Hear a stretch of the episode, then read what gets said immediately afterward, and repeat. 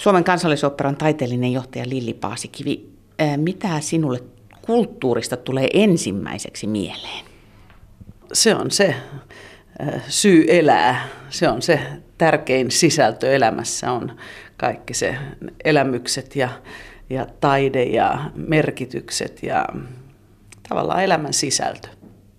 Työsi on kulttuuria isolla koolla, mutta entä vapaa-aikana? Kuinka paljon kulutat kulttuuria? Uskon kyllä, että kulutan aika paljon. En ehkä juuri sitten sitä kulttuuria, mitä työkseni teen, mutta to, toki niin kun haluan laajentaa näkemystäni sitten vapaa-ajalla. Varmastikin elokuvatkin ovat kulttuuria, ruokakulttuuri on kulttuuria, puutarhakulttuuri on kulttuuria. On siis niin kun, kun mä sanoin noin vahvasti aluksi, niin mä tarkoitin just sitä, että, että loppujen lopuksi niin kun kulttuura on niin laaja käsite.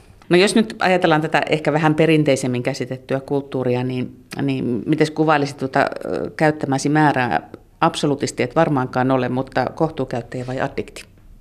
En nyt ehkä addikti, mutta jos se nyt tarkoittaa sitä, että mä kolme neljä iltaa viikossa istun oopperassa ja teen kymmentuntisia työpäiviä, niin onko addiktin raja ylitetty, en tiedä. Mutta sehän on niin kuin valtava kornokopia upeita sisältöjä, mitkä rikastuttaa ihmisten elämää ja stimuloi ajattelemaan ja näkemään asioita eri näkökulmasta ja se on todellakin tapa elää. Jos sun pitäisi valita jokin laji, mikä on sydäntäsi lähinnä operan jälkeen, nyt jätetään opera pois luvuista, niin uskallatko heittää? Jos nyt sitten otetaan niin kun, vaikka nyt klassisen musiikin ulkopuolella, niin äh, kirjallisuus ja kuvataide. Kuvataide varmaankin ja sitten jos vielä laajennetaan sitä perspektiiviä pois tämän perinteisemmän kulttuurikäsitteen puolelta, niin mä oon ymmärtänyt, että sä oot intohimoinen puutarhakulttuurin ystävä. No ei, juuri niin. Ja tämmöinen niin kuin kulttuuriperinnön vaali. Ja me, meillä on toinen koti tuolla vähän maaseudulla ja semmoinen historiallinen miljö. Ja ja sen puutarhan hoito on todellakin terapeuttista ja rauhoittavaa ja ihanan, se pakottaa, niin kun mun työ on niin kovin hektistä ja hetkessä olevaa ja mm, tuhat asiaa mielessä, niin sitten kun sä niin yrität miettiä, että mitenköhän tämä omenapuu kannattaisi leikata, niin kyllä siinä pääsee niin kuin todellakin aitojen asioiden äärelle, sanotaan näin. Mennään hetkeksi menneisyyteen, mennään ihan lapsuuteesi saakka. Minkälaiset eväät sait lapsuudessasi kulttuurin kuluttamiseen? Mä olen niin kuin kyllä kulttuurin lottovoittaja siinä mielessä, että paitsi ihan kodin perintönä meillä laulettiin ja soitettiin ihan pienestä saakka hyvin paljon, niin sen lisäksi pääsin ala-asteella jo Lahden musiikkiluokille – ne olivat Suomen ensimmäiset musiikkiluokat, unkarilaisen Zoltan Kodai-metodin pohjalle perustettu opetussysteemi. Ja kolmannesta luokasta lähtien musiikki oli jokapäiväinen koulupäivään integroitu asia. Musiikin teoria, kuoro, soitinryhmät – me konsertoitiin, levytettiin, kierrettiin maailmaa. Sen rinnalla myöskin Lahden musiikkiopisto, eli Viipurista Lahteen siirretty perinteikäs hyvä musiikkikoulu. Siellä soitin viulua, soitin orkesterissa. Sitten myöhemmin, kun popkulttuuri tunki läpi, niin koulussa sain soittaa saksofonia ja kitaraa ja olin bändissä ja big bandissä ja sitten Lahden kaupungin teatterissa avustajana ja kuorolaisena, että koko mun lapsuus ja nuoruus on ollut täynnä kulttuuria ja musiikin harrastamista, myöskin kuvataiteita. Tein pitkän opintomäärän myöskin kuvataiteita kouluaikana, että kyllä mä niin kuin murehdin tavallaan sitä keskustelua, mitä nykyään käydään siitä, että onko taideaineet tärkeitä äh, lapsille, kun miettii sitä, että mi- miten niin kuin monipuolisesti se rikastuttaa lapsen elämää ja opettaa luovuutta, opettaa ryhmätyöskentelyä, opettaa ajattelua. Aina meidänkin koulussa niin ne, jotka olivat musiikkiluokilla, niin oli myöskin akateemisesti usein menestyivät hyvin. Että, että kyllä se semmoinen luovuus ja akateemisuus vähän menee niin kuin käsi kädessä, uskaltaisin näin väittää. Että mun mielestä se on niin kuin hirveä vahinko, jos nyt tässä koko ajan nakerretaan sitä sisältöä, ettei lasten ja nuorten koulupäivää mahtuisi enää taideaineita ja että niiden opetusta surkastutetaan ja ei ole enää ammattitaitoisia musiikinopettajia. Että ne päätökset, mitä tällä hetkellä tehdään, niin ne näkyy sitten muutaman kymmenen vuoden kuluttua ja, ja kaikki mitä ajetaan alas, niin sen uudelleen rakentaminen on sitten taas hyvin paljon hankalampaa. Että, et tietysti kulttuuri muuttuu. Siihen aikaan, kun minä olin nuori, niin laulettiin tosiaankin kuorossa, mutta tämä niinku tämmöinen talent ja tämmöinen niinku nopea julkisuuteen tuleminen niin kuin musiikin kautta, ne on kauhean viihdyttäviä ohjelmia ja hienoja juttuja, mutta toki varsinkin sitten kun siirrytään musiikin ammattilaiseksi, niin kyllä se solidi pohja pitää jossain olla opittua, että sitä ei opi, opi nopeasti. Mähän olin itsekin mukana tuossa Tähdet, tähdet tuotannossa ja siinä toki oli alan ammattilaiset pelissä, mutta olivat niin kuin oman mukavuusalueensa ulkopuolella. Se oli fantastisen hauska formaatti ja sitä oli kamalan kiva tehdä. Mutta sitten niin kuin jotkut näistä muista, mistä NS niin kuin pystymetsästä revitään ää, esiintyjiä. Ensinnäkin se, ne ohjelmaformaatit kertovat siitä, että miten valtava määrä talenttia on. Ei se aina ole se, se niin kuin lahjakkaimmat ihmiset, jotka päätyy sinne spotlightiin, vaan siihen vaikuttaa tietysti paljon muita, muutakin asiaa, mutta sitten tavallaan sympatiseeraan sitä, miten koviin paikkoihin nämä ihmiset jo, joutuu, ja varsinkin sitten, jos voittaa, niin pystyykö kestääkö kantti sitten niin kuin sen yhden ja kahden opetellun biisin jälkeen vielä sitten sitä hyödyntämään. Mä taisin varmaan poiketa nyt aiheesta, mutta... Tässä löytyy yksi aihe, mikä selvästi saa sinua vähän myöskin ärsyyntymään, mutta onko kulttuurin puolella jotain sellaista, mikä saa sinut ärsyyntymään? Syvä hiljaisuus. kulttuurin puolella joku, mikä saisi... No kyllä, juu. Oikeastaan minä ärsyynnyn semmoisesta niin vastakkainasettelukeskustelusta, että usein halutaan niin kuin instituutioita peilata vasten vapaata kenttää jotenkin, tai urheilua ja korkeakulttuuria, tai sitten tämä e, ikuinen elitismikeskustelu. Että on niin paljon semmoista dynamiikkaa jotenkin, jota kynsiä hampain halutaan niin ylläpitää, mutta ensinnäkin, jos mä lähden tästä elitismikeskustelusta, niin esimerkiksi Suomen kansallisopperan tyyppinen instituutio tavoittaa valtavasti ihmisiä meidän hienon yleisötyöohjelman kautta. Myöskin sitten se, että on julkisen tuen piirissä, niin mahdollistaa lippuhinnoilla sen, että nämä, nämä meidän upeat esitykset ovat huomattavasti helposti saavutettavissa – kuin jossakin muissa maissa. Sen lisäksi sitten juuri tämä vastakkainasettelukeskustelu, niin vapaata kenttää tarvitaan, sitä pitää tukea, mutta myöskin tämmöisiä keihäänkärki-instituutioita tarvitaan, jossa on resurssit tehdä sitä taidetta korkeimmalla mahdollisella tavalla, jolla ihmiset pystyvät ylläpitämään ammattitaitoa ja kehittämään sitä. Ja sitten tosiaankin vielä se kulttuuri versus urheilu. Kaikki se on kulttuuria. Arvasit selvästikin, että väistämättä se kysymys elitismistä olisi jossain vaiheessa tullut, mutta nyt voimme ohittaa sen, koska vastasit jo siihen. Mm. Siirrytään suoraan kulttuurin kuluttajatutkimusosioon. Suomen kansallisoperan taiteellinen johtaja Lilli Paasikivi, mitä luet? Luen tietysti lehtiä netistä ja myöskin paperilehtiä. Luen vielä, luen alaan liittyvää kirjallisuutta.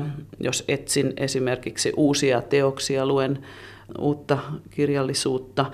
Joskus haluan perehtyä johonkin aiheeseen tarkemmin, etsin eri versioita mahdollisiin librettoihin. Mua kiinnostaa elämänkerrat, historia kiinnostaa, mutta kyllä aika kaikki ruokanen olen.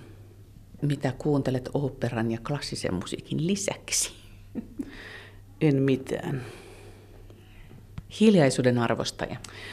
Johtuen siitä, että mun päivät on aivan täynnä ähm, tätä musiikkia ja mä kuuntelen tietysti paljon työkseni. Mä kuuntelen laulajia, mä kuuntelen teoksia, mä kuuntelen koelauluja, mä kuuntelen harjoituksia, esityksiä. Ähm, Mutta klassisesta musiikista äh, niin ihan puhtaasti työn ulkopuolella rentoutuakseni en kuuntele vokaalimusiikkia juuri sen takia, mutta kamarimusiikkia, pianomusiikkia kuuntelen paljon. en oikeastaan kyllä, ikävä kyllä muuta kuuntele. Joskus ajaessa saatan laittaa radion päälle, mutta kyllä munkin korvani tarvitsevat lepoa, että mulle niin kun musiikki on aina sellaista, mihin pitää keskittyä ja mikä on niin kuin kokonaisvaltainen kokemus. Että se, että mä en oikeastaan, tai mä kärsin semmoisista tiloista, missä niin kuin joku radio sirisee diskantilla niin, että sä et edes kuule sitä melodiaa. Tai ravintoloista, jossa on niin kova taustamusiikki, että sun pitää niin kuin huutaa sen yli. Että täytyy vastata kysymykseen nyt niin, että enpä, enpä juuri kuuntele. Lilli Paasikivi, minkä kappaleen haluaisit juuri nyt kuulla? Pianomusiikki on mua lähellä, niin ottaisin tähän kyllä ehdottomasti nostaisin sen Schubertin impromptu numero kolmonen, Kes, Kes Duuri. Se on kappale, joka soitettiin omissa häissäni, joka sisältää koko ihmisyyden, ihmisyyden ytimen. Se on fantastinen. Suomen kansallisoperan taiteellinen johtaja Lilli Paasikivi. Mitä katsot elokuvissa? Mä olen aivan addikti tanskalaisille sarjoille. Mä katson mieheni kanssa kaikki tanskalaiset TV-sarjat suurin piirtein. Ja, ja myöskin muita TV-sarjoja. Ehkä enemmän kuin ennen. Mä kävin ennen paljon elokuvissa, mutta nykyään Netflix, HBO, ne ovat niin kuin korvanneet nämä. Mä tavallaan nykyään pidän enemmän siitä TV-sarjaformaatista, koska ne ei ole aina puristettu siihen parin tunnin tiukkaan shabluunaan. Ne tarinat vaan kerronnallisesti, niissä on huomattavasti enemmän tilaa. Ja nykyään TV-sarjat ovat aivan yhtä arvokkaita kuin elokuvatkin, että huippuluokan ohjaajat ja näyttelijät ja käsikirjoittajat. Ja sitten me harrastetaan paljon myöskin vanhempaa, tilataan. Juuri nyt meillä oli, tai pyörii tällä hetkellä Alban Bergin Wozzeck, Wozzeck-opera ja siitä intoutuneena tilattiin boksi Fassbinderin Berlin Alexanderplatz muistuttaaksemme siitä. Ja sitten oli tietysti Babylon Berlin oli nyt juuri, juuri sitten TV-sarjana, että, että kyllä aika laidasta laitaan. Mutta kaikessa pitää olla niin kuin se semmoinen human interest-elementti mukana, että tietenkään mitään Poli, siis, no joo, poliisisarjatkin voi olla kyllä ihan kiinnostavia, mutta et ei, ei mitään niin toimintajuttuja, vaan enemmän niin psykologista draamaa.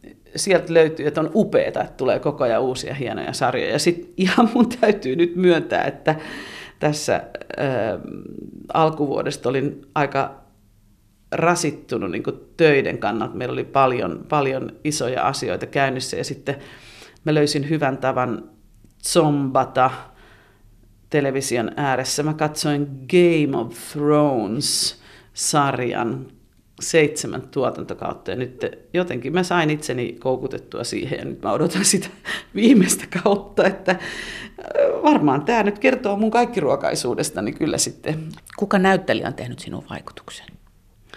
Moni näyttelijä. Äh, kotimaisista voisin tietysti nostaa esiin Hannu-Pekka Björkmanin, joka on uskomattoman monipuolinen. Viimeksi hänen risteilyisäntänsä romantikassa oli jotain niin uskomatonta, että me, sitä, se naurattaa vieläkin. Veriruusuissa Helmileena Nummela, Nummela teki suuren vaikutuksen. Sitten kansainvälisistä näyttelijöistä yleensä juuri luonnennäyttelijät, jotka eivät esitä itseään, vaan esittävät rooliaan. Meryl Streepin ikuinen muodonmuutos on tietysti aivan käsittämätön ja, ja monet muut. Että ne on ihania sellaiset näyttelijät, joissa niin kuin unohtuu jotenkin, pääsee niin kuin tosi sisälle sen esitettävän roolihahmon psykologiaa ja motiiveihin, niin se on hienoa seurattavaa, uskomaton ammattitaito. Mikä kulttuurilajeista on jäänyt sulle kaikkein vieraimmaksi? No varmaan, varmaan on semmoisiakin, mitä mä en edes tässä niin kuin ymmärrä, ymmärrä mainita, mutta ei, ei kaikkien tarvitse harrastaa kaikkea. Et meitähän on niin paljon erilaisia ihmisiä ja me etsimme erilaisia kokemuksia. Ja se on hyvä, että on paljon erilaista. Ja mun mielestä kulttuuri ei pidä olla mitään suorittamista, että pitää pakosta tutustua kaikkeen, vaan sehän on, niin sen pitää olla semmoinen vapaaehtoinen, ihana rakkaussuhde eri asioihin ja että saa hyviä sisältöjä. No nyt kun sanoit tuon sanan suorittaminen, niin nyt täytyy kysyä se, kun kaiken tällaisen niin sanottuun korkeakulttuuriin nyt vähän palataan siihen elitismin laidalle, mutta kuitenkin operakin on sellainen paikka, että osa ihmisistä tulee tänne ehkä osin edustustehtäviensä vuoksi tai toisten tuomana. Miten sä suhtaudut niin sanottuihin näyttäytyjiin versus sitten operan tosirakastajiin? Onko kaikki yleisö yhtä arvokasta? Olipas vaikea kysymys. Ensinnäkin ei, ei se kenenkään niin kuin otsaan ole kirjoitettu, että minä olen näyttäytyjä ja minä olen hardcore-harrastaja, vaan äh, ihmisillä on niin kuin erilaisia syitä tulla oopperaan ja jotkut haluavat nauttia siitä yksin, jollekin se on sosiaalinen, sosiaalinen hetki, missä myöskin tavataan ystäviä tai tavataan, tavataan kollegoja. Kaikki ovat luonnollisesti äärimmäisen tervetulleita ja vaikka nyt olisikin kyseessä työtehtävä, niin ei se poissulje sitä, etteikö se voi olla nautinnollinen ja kiinnostava tilaisuus. Semmoisille ihmisille mulla kyllä toki on viesti, että jos joskus olet käynyt oopperassa ja se kokemus ei sitten ole heti vastannutkaan sitä odotuksia tai on kokenut, että siitä ei mitään saa, niin hirveän helposti tulee kommentti, että minä en pidä oopperasta. Mutta jos joku lukee huonon kirjan tai itsellensä vaikeaselkoisen kirjan, niin ei sano, että minä en pidä kirjallisuudesta, vaan sanoo, että minä en pidä tästä kirjasta. Tai sanotaan, että en pidä laulumusiikista.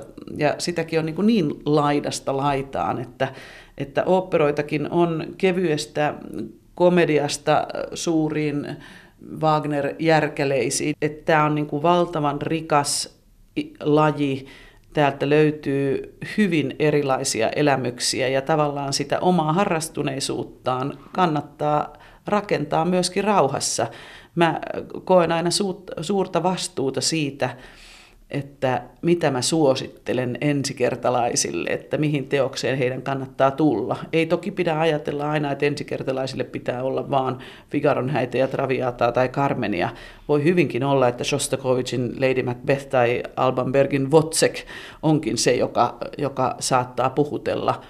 Mutta tota, en missään tapauksessa kategorisoi firmavieraita kontra alan harrastajia – Mä äh, sanon vaan, että olkaa varovaisia, saatatte ihastua. Lili Paasikivi, nyt realismi unohdetaan. Kyse voi olla olevasta menneestä kulttuurin tekijästä. Kenet kulttuurin tekijän haluaisit tavata? Joku, jonka kanssa haluaisit viettää hetken aikaa. No mä voisin tavata Giuseppe Verdin esimerkiksi. Mä voisin lähteä hänen kanssaan ihanalle italialaiselle lounaalle. Mä haluaisin tietysti istua äh, Wagnerin, Wagnerin äh, pöydän ääressä myöskin. Äh, suuria, niin kuin näitä Mozartin kanssa voisi olla ihan huippuhauskaa bilettää. Äh, Maria Callas olisi ollut hauska tavata tämmöisiä historiallisia merkittäviä operan keskeisiä henkilöitä. Ähm, Listasta uhkaa tulla pitkä. Tästä voisi tulla hyvin pitkä, mutta, mutta niinhän se on. Mä sanoin, että usein taiteilijat, äh, luovat ihmiset on äärimmäisen hauskoja. Mä, mä luulen, että äh, länsimainen äh, taide, oli se sitten kuvataidetta tai kirjallisuutta, niin siellä on todella suuria persoonallisuuksia ja, ja ihanaa olisi niitä voida, voida tavata.